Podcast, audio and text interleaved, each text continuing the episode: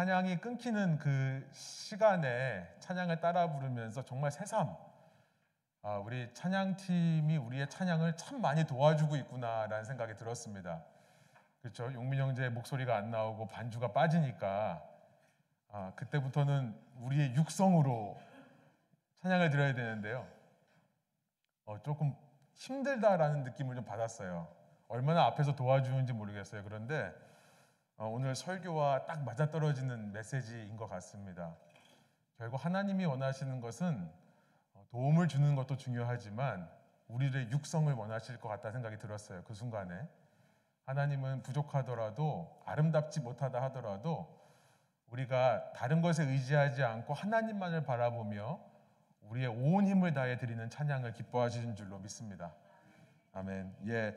우리 오늘 말씀 함께 나누기 원하는데요. 사무엘상입니다. 사무엘상 7장부터 10장까지의 내용을 저희가 오늘 나누기 원하는데요. 본문은 10장 17절부터 24절을 잡았습니다. 어, 오늘부터 저희가 연말까지 이 이스라엘의 첫 세 명의 왕의 이야기를 살펴보기를 원하는데요. 세 왕 이야기 어, 사울을 3주간 앞으로 살펴볼 텐데 그 사울의 첫 시간입니다. 우리 위에 왕을 세우라라는 제목으로 말씀 나누기 원하는데요. 사무엘상 10장 17절부터 24절까지의 말씀을 저와 여러분이 한 절씩 번갈아가면서 읽고 마지막 절 함께 읽겠습니다. 제가 먼저 17절 읽습니다. 사무엘이 백성을 미스바로 불러 여호와 앞에 모으고 이스라엘 자손에게 이르되 이스라엘 하나님 여호와께서 이같이 말씀하시기를 내가 이스라엘을 애굽에서 인도하여 내고 너희를 애굽인의 손과 너희를 압제하는 모든 나라의 손에서 건져내었느니라 하셨거늘. 너희는 너희를 모든 재난과 고통 중에서 친히 구원하여 내신 너희의 하나님을 오늘 버리고 이르기를 우리 위에 왕을 세우라 하는도다. 그런즉 이제 너희의 지파대로 천 명씩 여호와 앞에 나오라 하고 사무엘이 이에 이스라엘 모든 지파를 가까이 오게 하였더니 베냐민 지파가 뽑혔고 베냐민 지파를 그들의 가족별로 가까이 오게 하였더니 마드리의 가족이 뽑혔고 그 중에서 기스의 아들 사울이 뽑혔으나 그를 찾아도 찾지 못한지라.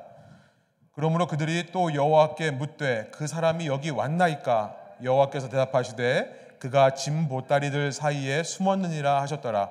그들이 달려가서 거기서 그를 데려오매 그가 백성 중에 선이 다른 사람보다 어깨 위만큼 컸더라. 함께 읽습니다. 사무엘이 모든 백성에게 이르되 너희는 여호와께서 택하신 자를 보느냐 모든 백성 중에 짝할 리가 없느니라 하니 모든 백성이 왕의 만세를 외쳐 부르니라 아멘. 예, 말씀드린 대로 우리 앞으로 3개월 동안에 이 세 왕의 이야기를 살펴보기 원하는데요. 2022년도 이제 세 달밖에 남지 않았다는 것이 참 놀랍습니다. 어, 연말까지 세 왕의 이야기를 살펴보는데 아시는 대로 첫 세 왕의 이름이 사울, 다윗, 솔로몬입니다. 슬라이드에 나오고 있죠. 흥미롭게도 이 세 명의 왕이 똑같이 40년씩 다스립니다. 그런데 똑같은 40년을 통치하는데 누가 왕이냐에 따라서 이 나라의 모습이 너무나 달라지는 것을 우리가 발견하게 될 것입니다. 그래서 정말 지도자가 중요하구나를 생각해 보게 돼요. 아, 그러면서 우리의 삶을 돌아보게 됩니다. 2022년 시작한 지 얼마 안 된 것 같은데 벌써 열 달째 되고 있습니다.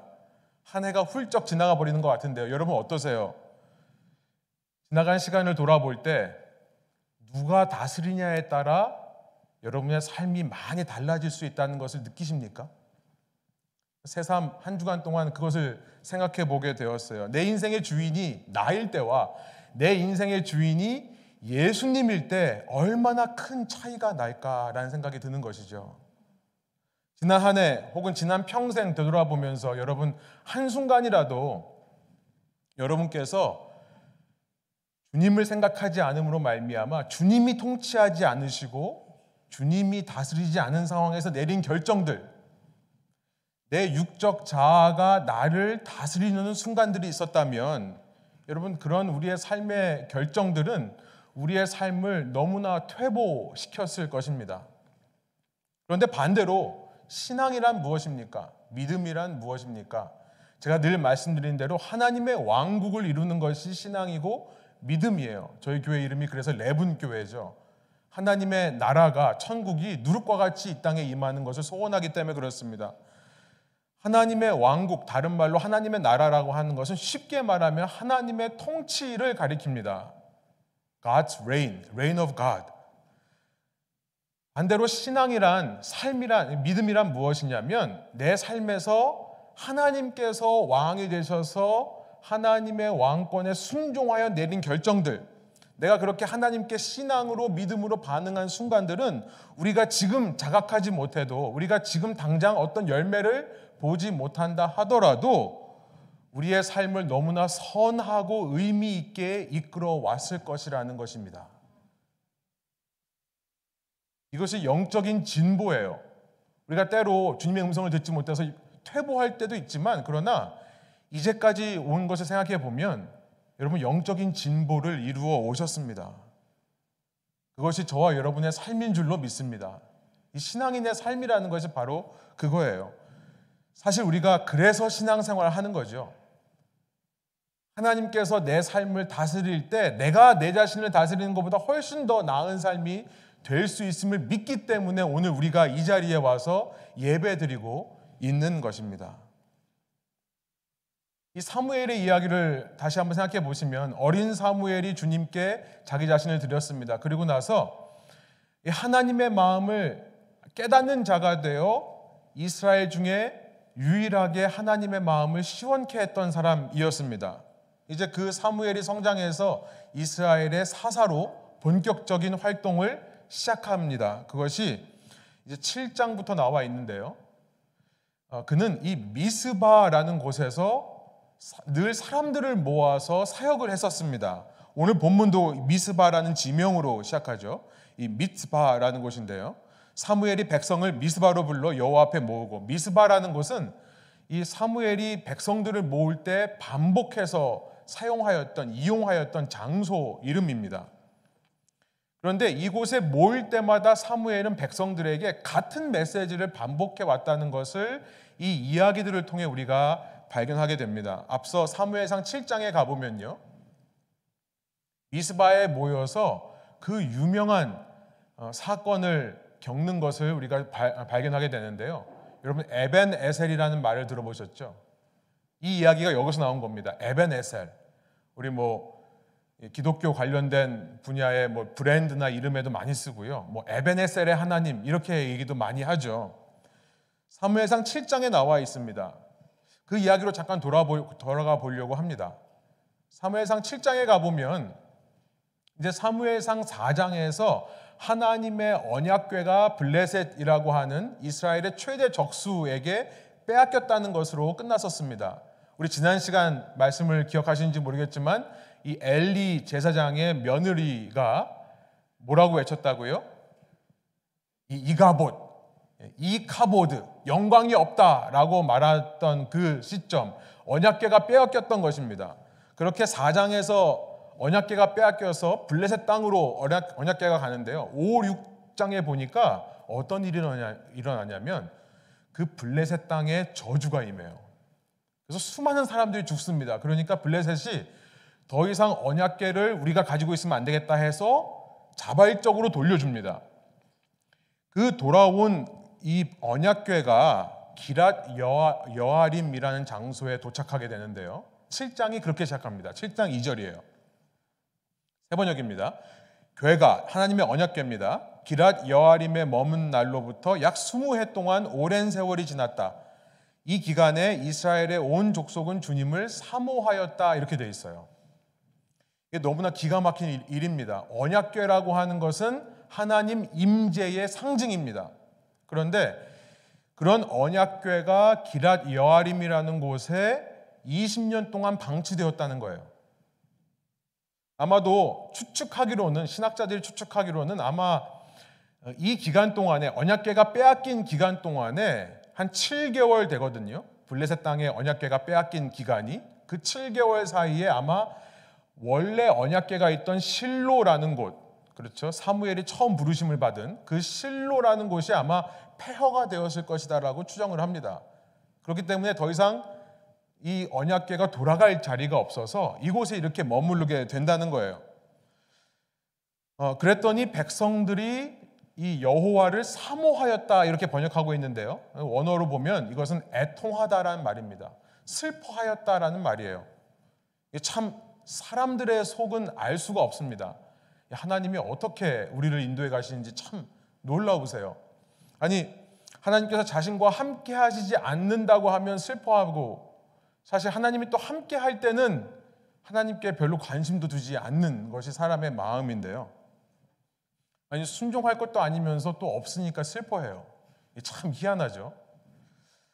그런데 사무엘은 어, 이렇게 그들이 슬퍼하는 이것을 기회로 삼아서 이 백성들에게 한 가지 진리를 알려주기를 원했던 것 같습니다. 그것은 무엇이냐면 이방인의 침략 앞에서 지켜야 할 것은 언약궤가 아니라는 사실을 알려주기를 원했어요. 아마 그런 이유로 적극적으로 이 언약궤를 가져오려고 하지 않았는지도 모르겠습니다. 이방인의 침략 앞에서 중요한 것은 언약궤가 아니다. 물론 언약궤는 중요합니다.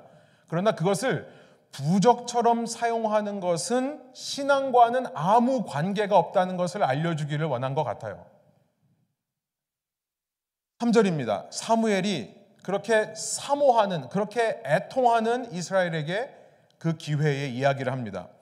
이스라엘 원족 속에 말하였다. 여러분이 온전한 마음으로 주님께 돌아오려거든 이방의 신들과 아스다롯 여신상들을 없애버리고 주님께만 마음을 두고 그분만을 섬기십시오. 그러면 주님께서 여러분을 블레셋 사람의 손에서 건져 주실 것입니다. 여기서 이방 신들 아스다롯이라고 얘기하는데 이방 신들이라는 말이 바알이라는 말입니다. 이 바알과 아스다롯은 이 남편과 아내의 신이에요. 짝신입니다. 풍요의 신이에요. 풍요를 약속하는 비, 천둥, 비바람의 신이에요. 그 모든 우상들을 버리고 세 가지를 얘기해요. 첫 번째 우상들을 버리고 두 번째 주님의 마음을 깨닫고 두 번째 주님의 마음을 알고 세 번째, 그를 섬기면, 그를 예배하면, 그러면 전쟁에서 승리할 수 있다. 그러니까 결국 이 처음에 어떻게 블레셋에게 괴가 뺏겼습니까? 이 언약궤로 말미암아 승리를 이루어 보고자 했던 이스라엘의 마음. 그 마음의 중심에는 이 우상을 섬기는 마음만 가득했던 것이고 이 하나님의 마음은 전혀 알고 싶지도 않은 자기의 욕심만을 이루려고 하는 마음, 그리고 하나님을 예배하지 않는 마음이 있었다는 것을 알게 되는 거죠. 언약궤가 중요한 게 아니라 그 마음을 회복할 때 전쟁에서 이길 수 있다. 4절에 보니까 이렇습니다. 이 말을 듣고 이스라엘 백성, 이스라엘 자손이 이제서야 바울과 아, 바울이 바알과 아스다로 신상들을 없애버리고 주님만을 섬겼다 이렇게 돼 있어요. 그때에 사무엘이 이스라엘 사람들을 모두 미스바로 모이게 하였다. 그들의 죄를 용서해 달라고 주님께 기도를 드리려는 것이었다. 이것이 슬라이드를 보여주시면 흔히 말하는 미스바의 부흥 운동 혹은 미스바의 회개 운동이라는 것입니다. 그렇게 모여서 기도하고 있는데 그렇게 부흥과 회개가 일어나고 있는 순간에 블레셋이 아, 이스라엘 사람들이 미스바에 함께 모였다는 것을 압니다. 알게 됩니다. 그래서 이때 우리가 이스라엘을 공격해서 어, 이들과 전쟁에서 이기자라고 해서 쳐들어옵니다. 그런데 그렇게 부흥이 일어나고 회개가 일어나니까 어떤 일이 벌어지냐면 하나님께서 쳐들어온 블레셋 사람들을 막으세요. 여러분 어떻게 막는지 아세요? 하나님께서 천둥을 보내세요. 신기하죠? 웃기죠? 가나안들이 섬기는 바알이라고 하는 천둥의 신, 그 신이 오히려 자기를 자기 신이 자기를 공격하는 꼴이 되어 버리는 겁니다. 하나님이 무엇을 말씀하시는 겁니까? 이것은 나의 전쟁이다. 우리가 이제 계속 살펴보겠습니다만 하나님의 전쟁, 하나님께서 싸우시는 전쟁. 백성들은 전쟁에서 승리하기 위해서는 단 한 가지만 하면 되는 게 뭐냐면 하나님께 나오는 것입니다. 우상을 버리고 하나님의 마음을 알기 위해 엎드리는 것, 그리고 하나님만 예배하는 것, 이것만 필요하다는 것을 말씀해 주시려는 것이 바로 에벤 에셀이라는 말의 의미예요. 이때 이스라엘은 돌멩이를 들어서 거기다가 에벤 에셀이라고 돌멩이를 새겨 놓습니다. 그들이 큰 깨달음을 얻은 거예요. 뭡니까? 하나님께서 여기까지 인도하신다. 무슨 말이냐면 하나님께서 우리에게 이렇게 인도하시는구나라는 것을 처음 알게 됐다는 것이죠. 이전 4사 시대와는 너무나 다른 방식입니다. 여러분 4사 시대는 어떻게 전쟁을 이겼습니까? 사사가 일어나서 대신 싸워줘요. 그러나 이제는 백성들에게 선지자 사무엘이 하나님의 말씀을 전하고 그래서 백성들에게 회개 운동이 일어날 때 하나님이 그 백성들과 함께 싸워 이기시는 새로운 패러다임이 시작되는 것입니다. 하나님이 회개하는 백성들과 함께 직접 전쟁에 참여하시는 것. 저는 이 장면에서 아, 이 시대에도 정말 이런 지도자가 필요하구나, 이런 목회자가 필요하구나라는 생각을 하게 됩니다. 목회라 할 때 우리가 흔히 목양이라고 하거든요. 이 양떼를 친다라는 의미를 하는데요. 이 어디서부터 온 거냐면 예수님께서 베드로에게 하신 말씀으로부터 온 겁니다. 요한복음 21장에 가보면 그 말씀이 있는데 부활하신 예수님께서 베드로를 찾아가서 세 번 물어보시죠. 보여주시면 내가 너를 사랑하느냐라는 말을 세 번 말씀을 하십니다. 그때 베드로가 마음의 가책을 받아서 세 번 저주했던 것을 자책, 자책받아서 세 번 사랑합니다라고 고백을 하는데요. 주님께서 이런 말씀을 하세요. 맨 마지막에 요한복음 21장 17절 예수께서 그에게 말씀하셨다. 내 양떼를 먹여라. 그러니까 목회라고 하는 것은 목양이라고 하는 것은 목회자가 목회자의 양을 치는 게 아니라 목회자가 예수님의 양들을 돌보고 케어하는 것을 목회 목양이라고 한다는 거죠. 그런데 그 목양을 먹이는 걸로 표현을 하세요. 뭘 먹일까요? 뭘 먹이는 것일까요? 여러분, 목회자가 백성들의 문제를 직접 나서서 대신 해결해 주시는 것, 주는 것이 아닙니다. 이것은 사사의 시대예요. 사사들이 그렇게 했거든요. 지금 사무엘이 하는 것은 무엇입니까? 백성들 각자가 스스로 깨닫고 회개하여 하나님만을 섬기도록 말씀을 전하는 역할을 하는 것이죠. 무엇을 먹입니까? 하나님의 말씀을 먹이는 것이 목회 목양의 제1이라는 것을 알게 되는 것이죠. 여러분 마지막 날 주님께서 목회자들에게 물어보실 겁니다. 너 정말 내 양을 잘 먹였느냐? 그때 저는 예수님께서 가장 눈여겨서 심판하시는 부분은 뭐냐면 그가 얼마나 말씀을 묵상하고 연구하고 말씀을 제대로 가르치기 위해 노력했는가 그거라는 거예요. 얼마나 바르게 주님의 말씀을 전하려고 살았는가. 얼마나 열심히 사역들을 했는가를 보시는 게 아니라 얼마나 열심히 이 교인들의 문제를 대신 해결하기 위해 동서남북 뛰어다녔는가를 보시는 게 아니라 얼마나 말씀을 제대로 먹였는가. 그래서 사도행전에 보면 사도들이 말씀과 기도에 집중할 수 있도록 사역의 현장에서 떨어져 나오는 것들을 보여주시는 것이죠. 여러분 이것이 왜 중요한가? 사랑하는 여러분, 여러분은 양떼입니다. 예수 그리스도의 양들이세요. 그런데 목회자의 역할은 말씀대로 성경 말씀을 잘 전하는 것. 거기서 1차적으로 끝난다는 것입니다. 그것만 하고 안 하, 뭐딴 거 안 하겠다는 얘기를 하는 게 아니라요. 여러분, 여러분 그다음부터는 여러분 각자가 여러분의 주어진 삶 속에서 그 선포된 말씀을 받아 먹어서 우상들을 버리고 하나님의 마음을 알고 하나님을 예배하는 일들을 여러분 스스로가 하셔야 된다는 거예요. 그것을 말씀드리고 싶은, 싶은 것입니다. 그것이 참 신앙이고 그것이 참 천국의 삶이라는 거예요. 목회자가 대신 살아줄 수 있는 것이 아닙니다. 목회자를 마음껏 활용하세요. 여러분의 천국의 삶을 위해. 활용하고 끝나는 것입니다. 제가 대신해 줄 수 있는 게 아니에요. 그런데 요즘 교회를 보면 요즘 기독교의 품 이게 퍼져 있는 문화를 보면 목회자가 좋고 교회 조직이 잘 서야 또 교회 여러 가지 프로그램들이 잘 돌아가야 신앙생활 제대로 하는 것처럼 느끼게 만들어요. 물론 목회자가 말씀을 많이 알고 목회자가 바르게 노력하는 것도 중요합니다. 제가 그런 걸 하지 않겠다는 것이 전혀 아니에요. 그런데 그런 목회자 아래에 있다고 해서 신앙생활을 잘하고 있는 것이 아니라는 것을 말씀드리고 싶은 겁니다. 이렇게 말하면 어떨까요? 목회자가 강단에서 헛소리 하는 게 아니라면 그냥 자기 이야기, 세상 돌아가는 이야기만 하고 끝내는 게 아니라면 여러분께서는 들은 말씀을 가지고 여러분의 신앙을 알아서 지키고 챙겨 가셔야 된다는 것을 말씀드리고 싶은 겁니다.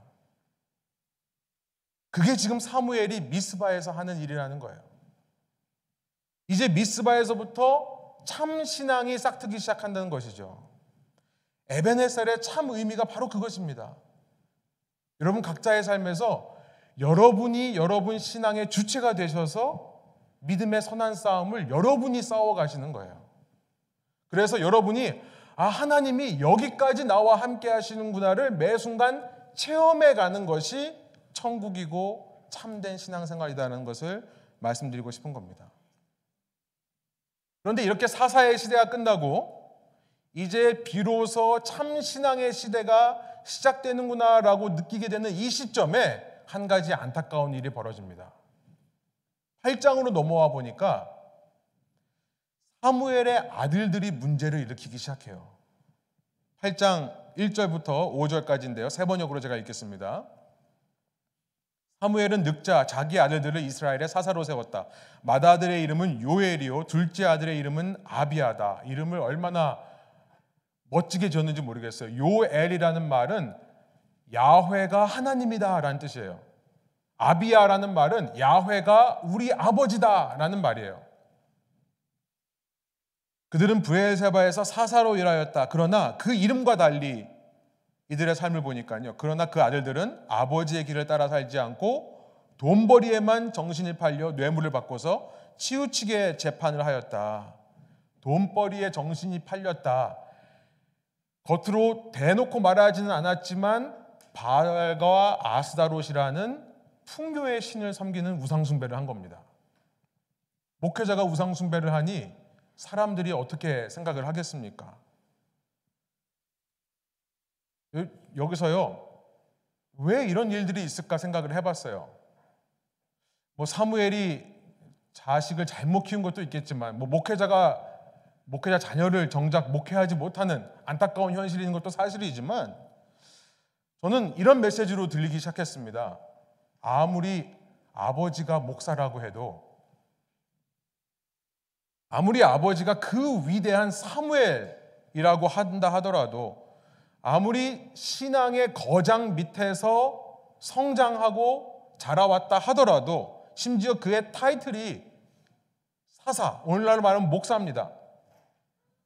아무리 그 타이틀이 목사라고 해도 아무리 신앙 고백으로 그 이름이 지어졌다 하더라도 그가 스스로 자기의 신앙의 길을 가지 않으면 말짱 헛거다. 이 메시지를 주시는 것 같아요. 이 사무엘의 아들들을 보면서요. 어, 캐나다 밴쿠버에 제가 다녔던 신학교에 지금은 소천하셨습니다만 팬데믹 기간 동안에 소천하셨는데요. 제가 가보질 못했습니다. 장례식에. 근데 제가 너무나 좋아하고 존경하는 J.I. 패커라고 하는 어, 이 시대에 참 위대한 신학자가 계세요. 하나님을 아는 지식 그 서문에서 이 제임스 패커가 어, 이렇게 서문에 쓴 글이, 내용이 있는데요. 오늘날 신앙을 구경하는 사람들이 많다. 열심히 신앙의 길을 뛰어가고 있는 사람들을 보면서 아무리 옆에서 응원하고 그런 모습에 감격하고 박수를 친다 하더라도 그 사람이 그 길을 직접 걸어가지 않으면 신앙인이 아니라는 것입니다. 여러분 저는 이런 말을 만들어 봤습니다. 신앙인은 관중이었던 적이 없다. A Christian has never been a spectator. 그냥 구경만 하고 응원하고 남들이 가는 모습 보면서 와 잘하고 있다는 것만으로 내 신앙생활이 이루어지고 있는 것은 아니라는 거예요. 사무엘의 아들들을 보면서 그것을 생각하게 됩니다. 그런데 이런 안타까운 상황 속에서 이런 메시지를 캐치하기보다 똑같이 관중으로서만 신앙생활을 하던 이스라엘 장로들이 어떤 반응을 보이는지가 4절, 5절 나와 있는데요. 애써 감춰왔던 속내를 그것을 트집을 잡아 이제 드러나기 시작, 드러내기 시작합니다. 4절.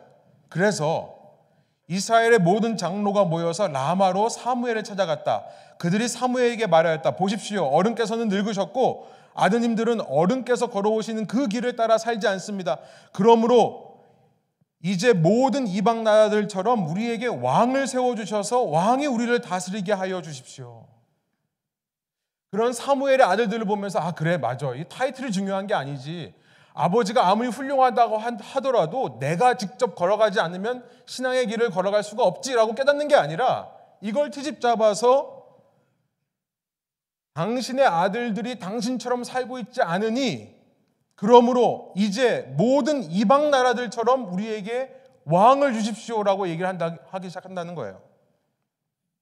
다른 사람의 불신앙을 보면서 내 속에 있는 불신앙이 똑같이 반응하는 모습을 보이는 겁니다.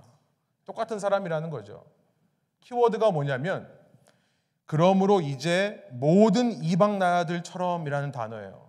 하나님의 백성들이 아니 스스로 하나님의 백성이라고 자처하는 사람들이 아니 그 백성의 지도자인 사람들이 자기 스스로 우리는 하나님을 모르는 이방 민족처럼 되고 싶습니다라고 얘기하는 것입니다. 그들의 마음 속에는 어쩌면 지금까지 신앙생활을 해오면서 그들 신앙의 중심에는 그저 지도자들만 있었던 것 같아요. 무슨 말이냐면 우리 지도자가 위대할 때 우리가 잘 나가. 그러니까 우리 지도자가 좋은 사람이어야 돼. 지도자가 좋은 사람이면 나는 하나님의 백성이 자동적으로 되는 거다라고 하는 그런 착각이 있었던 것 같다는 말씀입니다. 모세, 여호수아, 사무엘 같은 바른 지도자들 아래에 있으면 내가 노력하지 않아도 바르게 살려고 몸부림치지 않아도 바른 신앙의 길을 자동적으로 걸어가고 있는 것처럼 착각을 했던 것입니다. 오늘날로 말하면 또 말씀드리지만 좋은 목회자 밑에 있으면 이 부분에서는 여러분께 참 죄송한 말씀을 드립니다. 좋은 참 부족한 어, 제는 너무나 부족하기 때문에 진심입니다. 그러나 여러분에게 소망이 있습니다. 여러분 유명한 목사님 밑에 있다고 해서 여러분이 신앙생활 잘 하시는 거 아니에요. 좋은 교회 다닌다고 해서 프로그램이 있고 시설이 갖춰진 교회 다닌다고 해서 여러분이 좋은 신앙이 되는 것 아닙니다. 우리 다음 세대가 좋은 신앙인으로 자라나는 것 아닙니다. 유명한 사람들의 설교나 글을 듣는 듣고 본다고 해서 여러분의 신앙이 자동적으로 성장하는 것이 아니에요. 스스로 하루하루 매 순간 내 속에서 우상을 꺼내 버리려는 노력, 매일매일 순간순간마다 하나님의 마음을 캐치하려고 노력하는 것, 발버둥 치는 마음, 그리고 삶의 모든 순간을 어떻게 해서든지 하나님을 예배하는 예배 장소로 바꾸려는 노력이 없이는 제대로 신앙생활 할 수 있는 지름길이 없는 것입니다. 사무엘 7장부터 쭉 읽으면서 계속 이 띠임이 반복이 되는 거예요. 7장, 8장, 그리고 오늘 우리가 읽은 10장. 사울이라는 왕이 탄생한 배경 속에도 이 같은 메시지가 계속 나오는 겁니다. 여기서 한 가지 저는요 사무엘의 아들들을 보면서 정말 저희 교회가 이 다음 세대들이 신앙인으로 자랄 수 있는 교회 되기를 참 소원하는 마음이 들었습니다. 여러분 제가 이렇게 목회하면서 제가 너무 감사한 것은 여기 이 자리에 계신 여러분들은요, 저는 걱정 안 해요. 여러분들은 정말 한 분 한 분 참 신앙인이 맞으세요.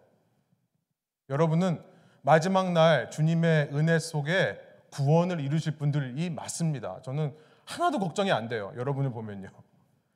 예, 걱정 좀 해주세요라고 하시는 분은 없겠죠. 예, 여기 계신 분들은 정말 걱정이 안 됩니다. 근데 걱정되는 게 뭐냐면 우리 다음 세대예요. 우리 아이들은 아직 모르잖아요, 우리가. 이 아이들은 도대체 어떻게 성장하고 커나갈까? 이 작은 교회, 열악한 교회에 있으면서 참 답답하고 미안한 마음이 드는 것이 사실입니다. 우리 아이들한테요. 그런데 이렇게 같은 주제가 반복되는 본문을 묵상하면서 제게 이런 마음이 들었어요.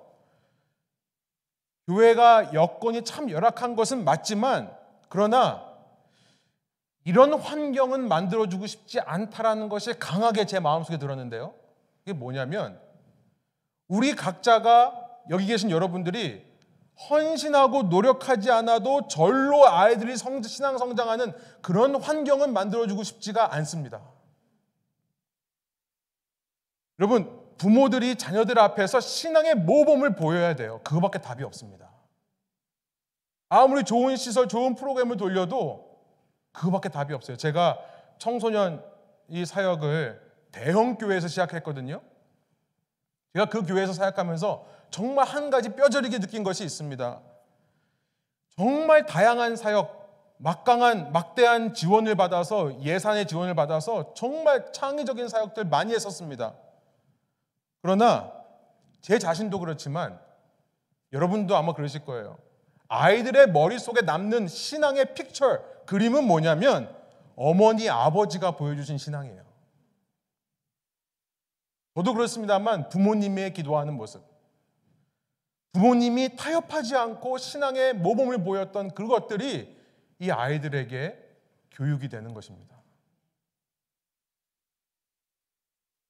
5절에 보니까 그런 노력하기 싫은 사람들이 이런 얘기를 해요. 그러므로 이제 모든 이방 나라들처럼 우리에게 왕을 세워주셔서 왕이 우리를 다스리게 하여 주십시오. 여러분, 이방 민족들은 왕을 중심으로 정말 효율적이고 효과적으로 통치를 했습니다. 왕의 지시 아래 제왕적 제도라고 하죠. 정말 최고 독재자, 권력자 밑에서 모든 조직이 일사불란하게 움직였어요. 그러다 보니까 이 고대 이방 민족들은 왕정 제도를 처음부터 채택을 했습니다. 왜냐하면 이 왕정 제도라는 게 다른 건 모르겠는데 이거 하나만큼은 가장 효과적이기 때문에 그래요. 그게 뭐냐면 전쟁이에요. 저는 왕정 제도를 이렇게 정의해 봅니다. 전쟁에 최적화된 리더십이다.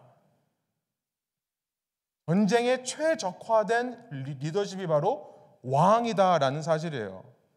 여러분 왕이라는 존재를 한번 생각해 보세요. 왕이라는 존재는 백성을 위한 존재가 아닙니다. 아니에요. 안타깝게도 인류 수많은 나라들, 수많은 역사들을 샅샅이 뒤져봐도요. 고대서부터 현대까지 역사를 아무리 살펴봐도 백성을 위한 왕은 없습니다. 백성을 위한다고 얘기하는 거예요. 정치인들이요 맨날 국민의 목소리라고 하면서 자기 이익을 얘기하지 않습니까? 물론 기독교인들이 그 권력의 타락에 맞서서 열심히 싸웠습니다. 지금까지요. 그래서 그나마 이렇게 살기 좋은 세상이 된 거라고 저는 믿어요. 그런데 전쟁에 최적화된 리더십이라는 이 왕정 제도를 택하는 이방인들의 풍습은 오늘날까지도 모든 사회 문화에 남아 있습니다. 정말로 이 땅의 권력자들이 진정으로 일반 백성들, 소외되는 사람들, 가난한 사람들을 돌보는 자들입니까? 그렇게 믿는다면 여러분 아직도 너무나 순진하신 거죠.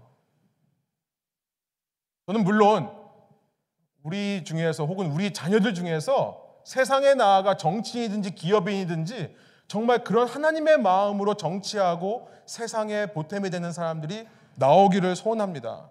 정치적으로 기독교를 이용하는 사람들이 아니라요. 그런데 왕은 확실합니다. 전쟁에 최적화된 리더십이에요. 하나님은 이런 계획을 하지 않으셨습니다. 처음부터. 너무 비관적으로 말씀하시는 거 아닙니까? 하겠지만 제 얘기가 아니라 하나님 말씀이에요. 하나님께서 왕이라는 사람의 실체를 아주 분명하게 8장에서 보여주시는데요. 사무엘상 8장 9절입니다. 이렇게 왕을 요구하는 사람들을 향해서 하나님이 사무엘에게 말씀하세요. 그러니 너는 이제 그들의 말을 들어주되 엄히 경고하여 엄히 경고하라. 이 왕이 얼마나 무시무시한 존재인지 모르고 하면 안 되니까 알고 해라 하더라도 그들을 다스릴 왕의 권한이 어떠한 것인지를 알려주어라고 말씀하신 이후에 10절부터 쭉 보면 무슨 내용이 나오냐면 전곡을 찌르는 말씀만 해요. 왕을 세우면 왕은 당신들의 아들을 데려갈 것입니다. 데려가서 전쟁에 군사로 동원할 거예요. 그래도 괜찮아요? 라고 물어봐요. 13절에 보면 왕은 당신들의 딸들을 데려다가 자기 궁정에서 요리하는 자로 자기를 수종드는 자들로 고역을 부릴 겁니다. 그래도 괜찮습니까? 왕이 세워지면 왕들은 당신의 소유들 중에서 가장 좋은 것들을 가져가려고 할 것입니다. 그래도 괜찮겠습니까? 당신들 소유의 10분의 1을 무조건 세금으로 걷어갈 것입니다. 그래도 괜찮겠습니까? 라고 물어봐요. 그러면서 사무엘상 8장 17절 그는 또 왕은 또 당신들의 양떼 가운데서 열의 하나를 거두할 것이며 마침내 당신들까지 왕의 종이 될 것입니다.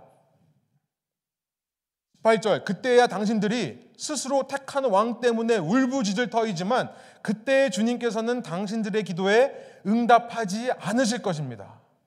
여러분 하나님께서 우리의 기도를 백성들의 고통과 신음을 응답하지 않는 하나님이라는 것을 말하는 게 아니에요. 지금 미리 말씀하고 있는 겁니다. 무슨 말이죠? 이렇게까지 왕 제도가 위험하다는 것을 경고하시는 거예요. 19절 그런데요. 이렇게 일러 주어도 백성은 사무엘의 말을 듣지 않고 말하였다. 그렇지 않습니다. 우리에게도 왕이 있어야 되겠습니다. 영신이가 지금 이런 생각이 들어요.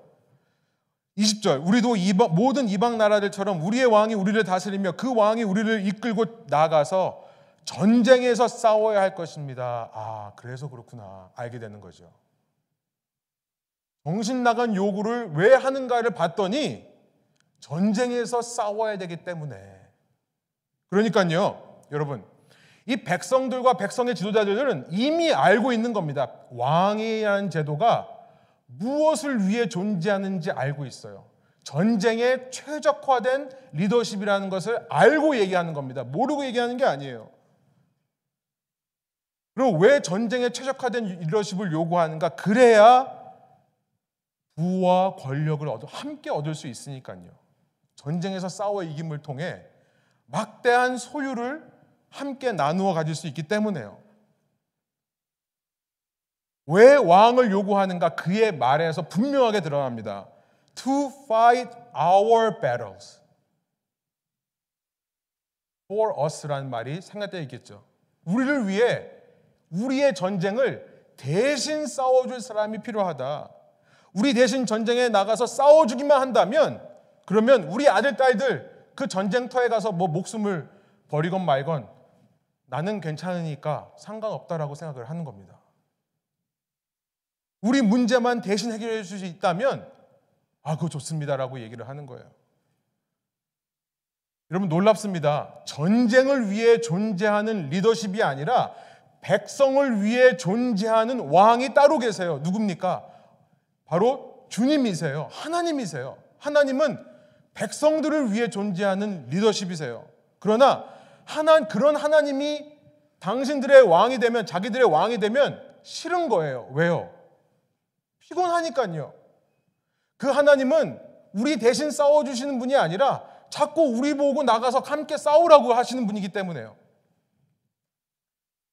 실제로 하나님을 모시기 위해 노력을 해야 되고 그 하나님과 모시고 함께 전쟁터고 나가는 게 싫은 겁니다. 놀라운 건 뭐냐면 실제로 하나님을 모시기 위해 노력하고 모시고 전쟁터에 나가면 무조건 이기게 돼 있어요. 세상 왕들은 100% 개런티는 못 하거든요. 그런데 우리 하나님은 100% 개런티를 해주세요. 그러나 백성들은 스스로 신앙의 길을 걸어가는 것이 귀찮고 불편한 것입니다. 그러니 자꾸만 침략을 당하게 돼요. 하나님이라는 왕을 모시고 계시면 내가 노력하지 않기 때문에 그 결과로 하나님이 침략을 허락하십니다. 그러니까 자꾸 물건을 빼앗겨요. 자꾸 우리 아이들이 빼앗겨요. 그러니 전쟁에서 이길 수만 있다면, 편하게 부와 권력을 소유할 수만 있다면, 아무리 타락하고 폭력적인 왕이라 할지라도 우리에게 있으면 좋겠습니다라고 이야기를 하는 것입니다. 오늘날 여러분 보세요. 전쟁 일으킨 나라를 보세요. 국민의 80%가 그 지도자를 지지합니다. 아니 전쟁 전에는 그 지도자 피로 시작하는 지도자죠. 그 지도자의 지지율이 20%밖에 안 되는데요. 전쟁을 하고 나니까 80%로 올라가요. 이게 세상의 방법입니다. 세상의 법이에요. 믿는 사람들이 신앙인들이 교회가 똑같은 모델을 따라가는 것은 아닌가 생각이 드는 것이죠. 하나님께서는 이런 백성의 요구를 들어주십니다. 그래서 왕을 세우라는 말씀으로 이제 8장이 끝납니다. 그리고 9장, 10장에 보면 이제 사무엘이 사울이라는 청년을 만나서 그에게 기름을 부어줍니다. 그리고 나서 오늘 우리가 읽은 10장에 와 보니까 기름 부어준 그 사울을 모든 백성들 앞에 데려다 놓고 그 사람들 앞에서 이제 왕위 즉위식을 하는 거예요. 왕으로의 즉위식. 그런데 또 똑같은 메시지가 반복이 돼요. 18절, 19절입니다. 이스라엘 자손에게 이르되 이스라엘 하나님 여호와께서 이같이 말씀하시기를 내가 이스라엘을 애굽에서 인도하여 내고 너희를 애굽인의 손과 너희를 압제하는 모든 나라의 손에서 건져내었느니라 하셨거늘 너희는 너희를 모든 재난과 고통 중에서 친히 구원하여 내신 너희 하나님을 오늘 버리고 오늘 버리고 이르기를 우리 위에 왕을 세우라 하는도다. 그러니까 천명씩 지파대로 나와 제비뽑기를 했더니 베냐민 지파가 뽑히고 또 제비뽑기를 했더니 마드리의 가족이 뽑히고 그 중에서도 기스의 아들 사울이 뽑힙니다. 그런데 정작 사울은 두려워서 숨었어요. 여러분 이런 사람을 왕으로 세워야 됩니까? 하는 생각이 들 수밖에 없는 거죠. 그런데 그 숨어 있는 사울을 데려다가 사울이 왕이다라고 얘기하면서 이렇게 얘기합니다. 23절 그들이 달려가서 거기서 그를 데려, 데려오매 그가 백성 중에 선이 다른 사람보다 어깨 위만큼 컸더라. 사무엘이 모든 백성에게 이르되 너희는 여호와께서 택하신 자를 보느냐 모든 백성 중에 짝할 리가 없느니라 하니 이건 무슨 말입니까? 지금 사울이 대단한 사람이라고 지켜 세워 주는 거예요? 아니요. 사실은 냉소적인 말입니다. 너희가 이런 사람을 왕으로 세우기를 원해서 하나님이 허락해 주셨다라고 얘기를 하는 거예요. 그랬더니요, 이 백성들이요, 기가 막힌 반응을 보여요. 키만 보고, 외모만 보고, 왕 만세, long live the king. 왕께 만세를 부르더라는 것으로 끝나는 것입니다. 신기한 신기한 장면인데요. 여러분, 여러분이 정말 아파서 수술하러 병원 가셨는데 병원 의사 얼굴 보고 수술할 거를 결정하는 것과 똑같은 말이 아니겠습니까? 그보다 더 심한 일이죠. 돌팔이 의사는 그냥 우리의 육체만 망가뜨릴 뿐인데요. 여러분 왕은 당시 영적인 권한까지도 주어지는 중요한 자리입니다. 왕이 타락하면 이스라엘 전체가 타락하는 것으로 하나님께서 봐주시기 때문에 그렇습니다. 그런데도 사람들은 눈에 보이는 것만 보더라. 눈에 보이는 결과만을 얻기 위해 눈에 보이는 것만을 보더라. 오늘날도 여러분 목회 잘 하려면 목사님이 얼굴이 좋아야 된대요. 인상이. 저는 그 얘기 들을 때마다 아, 우리 교인들은 진짜구나 이런 생각이 듭니다. 농담이고요. 왜 하나님은 당신을 버려 왕이 되지 못하게 하고 이렇게 이방 민족들처럼 왕을 요구한 이 백성의 요구를 들어주셨을까요? 이것만 말씀드리고 마치겠습니다. 허락이에요, 허락. 용납이 아니라 acceptance가 아니라 allowance입니다. 하나님은 때로 당신의 뜻을 이루시기 위해 악을 허락하세요. 외세의 침략을 허락하십니다. 사울이라는 왕, 결코 하나님이 이 사람이 어떤 사람인지를 모르고 속아서 초대 왕으로 세워준 것이 아닙니다. 이 왕이 어떤 존재인지를 처음부터 아시고 처음부터 경고하셨던 하나님이십니다. 그러나 허락하시는 거예요. 용납하시는 것이 아니라 허락하시는 겁니다. 여러분, 저도 그런 경험이 있는데요. 저희 아이들이 제가 커피를 좋아하니까 어렸을 때 커피 마시는 걸 보면서 계속 커피 자기도 달라고 그래요. 여러분들도 생각해 보시면 저도 어렸을 때 그랬던 것 같아요. 그래서 어떻게 합니까? 그러면 계속 이거 너 못 마시는 거야, 못 마시는 거야 합니까? 뭘 어떻게 하죠? 그래, 한번 마셔봐. 설탕 안 들어간 거 제일 쓴 거 한번 먹어보게 하면 어떻게 되죠? 아 하고 그 다음부터 지가 알아서 안 먹죠. 제가 지난 주에 배터리가 이 필요해가지고 쇼핑을 하다가 봤는데요. 그림 보여주시면 저는 처음 봤어요. 이 아이들이 이 작은 배터리를 삼킬까봐 child secure bitter coating이라고요. 이 natural 성, 성분, 자연적인 성분으로 이, 이 바- 배터리 주, 주위에다가 쓴 맛을 발라놨어요. 그래서 갓난 아이들이 자꾸 이걸 집어삼키는 사고가 발생하니까 이 브랜드에서 유일하게 했다고 자랑을 합니다. 깜짝 놀랐어요. 이 뭐예요? 그러니까 아이들이 자꾸 먹으려고 그러면 한번 먹여보세요라는 의미는 아니겠죠. 근데 여기 뭐라고, 뭐라고 되어 있냐면 설명서에 이렇게 써 있습니다. 아이가 만에 하나라도 이것을 입에 넣으면 천연 재료로 만든 쓴맛이 아이로 하여금 절대 삼키지 못하게 합니다. 이렇게 돼 있어요. 허락이죠. 결국 인간은 겪어봐야 깨닫더라. 그죠? 가지 말라고 가지 말라고 하는 길을 기어이 가봐야 그때서야 깨닫더라라는 것이 바로 사울의 이야기인 것입니다. 말씀을 정리해 볼게요. 오늘 세상을 보면요. 하나님께서 왜 이렇게 교회와 가정이 혼란스러운 시대를 허락하시는가 생각이 듭니다. 무엇이 진실이고 무엇이 참 신앙인지 무엇이 성경적인 가정이고 무엇이 성경적인 교회인지가 정말 애매모호해지는 시대인 것 같습니다. 그런데 하나님께서 허락하시고 침묵하신다고 해서 하나님이 세상 어디 한 구석에 숨어 계시는 것이 아니에요. 그는 여전히 이 세상의 주인이시고 이 세상을 통치하시는 주인이십니다. 우리 각자의 삶을 통치하고 계세요. 중요한 것은 뭐냐면 오늘 우리 중에 누가 그렇게 살아 역사하시는 내 삶의 에베네셀 여기까지 인도해 주시는 하나님을 알아보고 세상의 모든 헛된 우상들을 내버리며 그의 마음을 알며 그를 예배하는 자가 될 것인가의 질문이에요. 정말 말로만 신앙생활 하는 것이 아니라 실제 하루하루 매 순간 순간을 관중이나 청중이 아닌 운동선수로 당사자로 신앙의 길을 걸어가시는 저와 여러분 되기를 소원합니다. 참 신앙인이신 여러분, 세상을 너무 사랑해서 세상처럼 세상의 왕을 세우려는 마음을 갖지 않기를 소원합니다. 삶의 한순간이라도 여러분, 우리가 하나님을 왕으로 인정하고 순종하는 순간들이 있다면 그것은 결코 우리를 퇴보하게 하는 순간이 아니라 영적으로 진보를 이루는 시간인 것을 믿고 나아가시기 바랍니다. 함께 기도하시겠습니다. 시간이 많이 간 관계로 제가 기도하고 축도하고 오늘 예배 마치도록 하겠습니다. 하나님 이 시간 저희가 이 말씀을 듣고 어, 말씀에 반응하기 원합니다.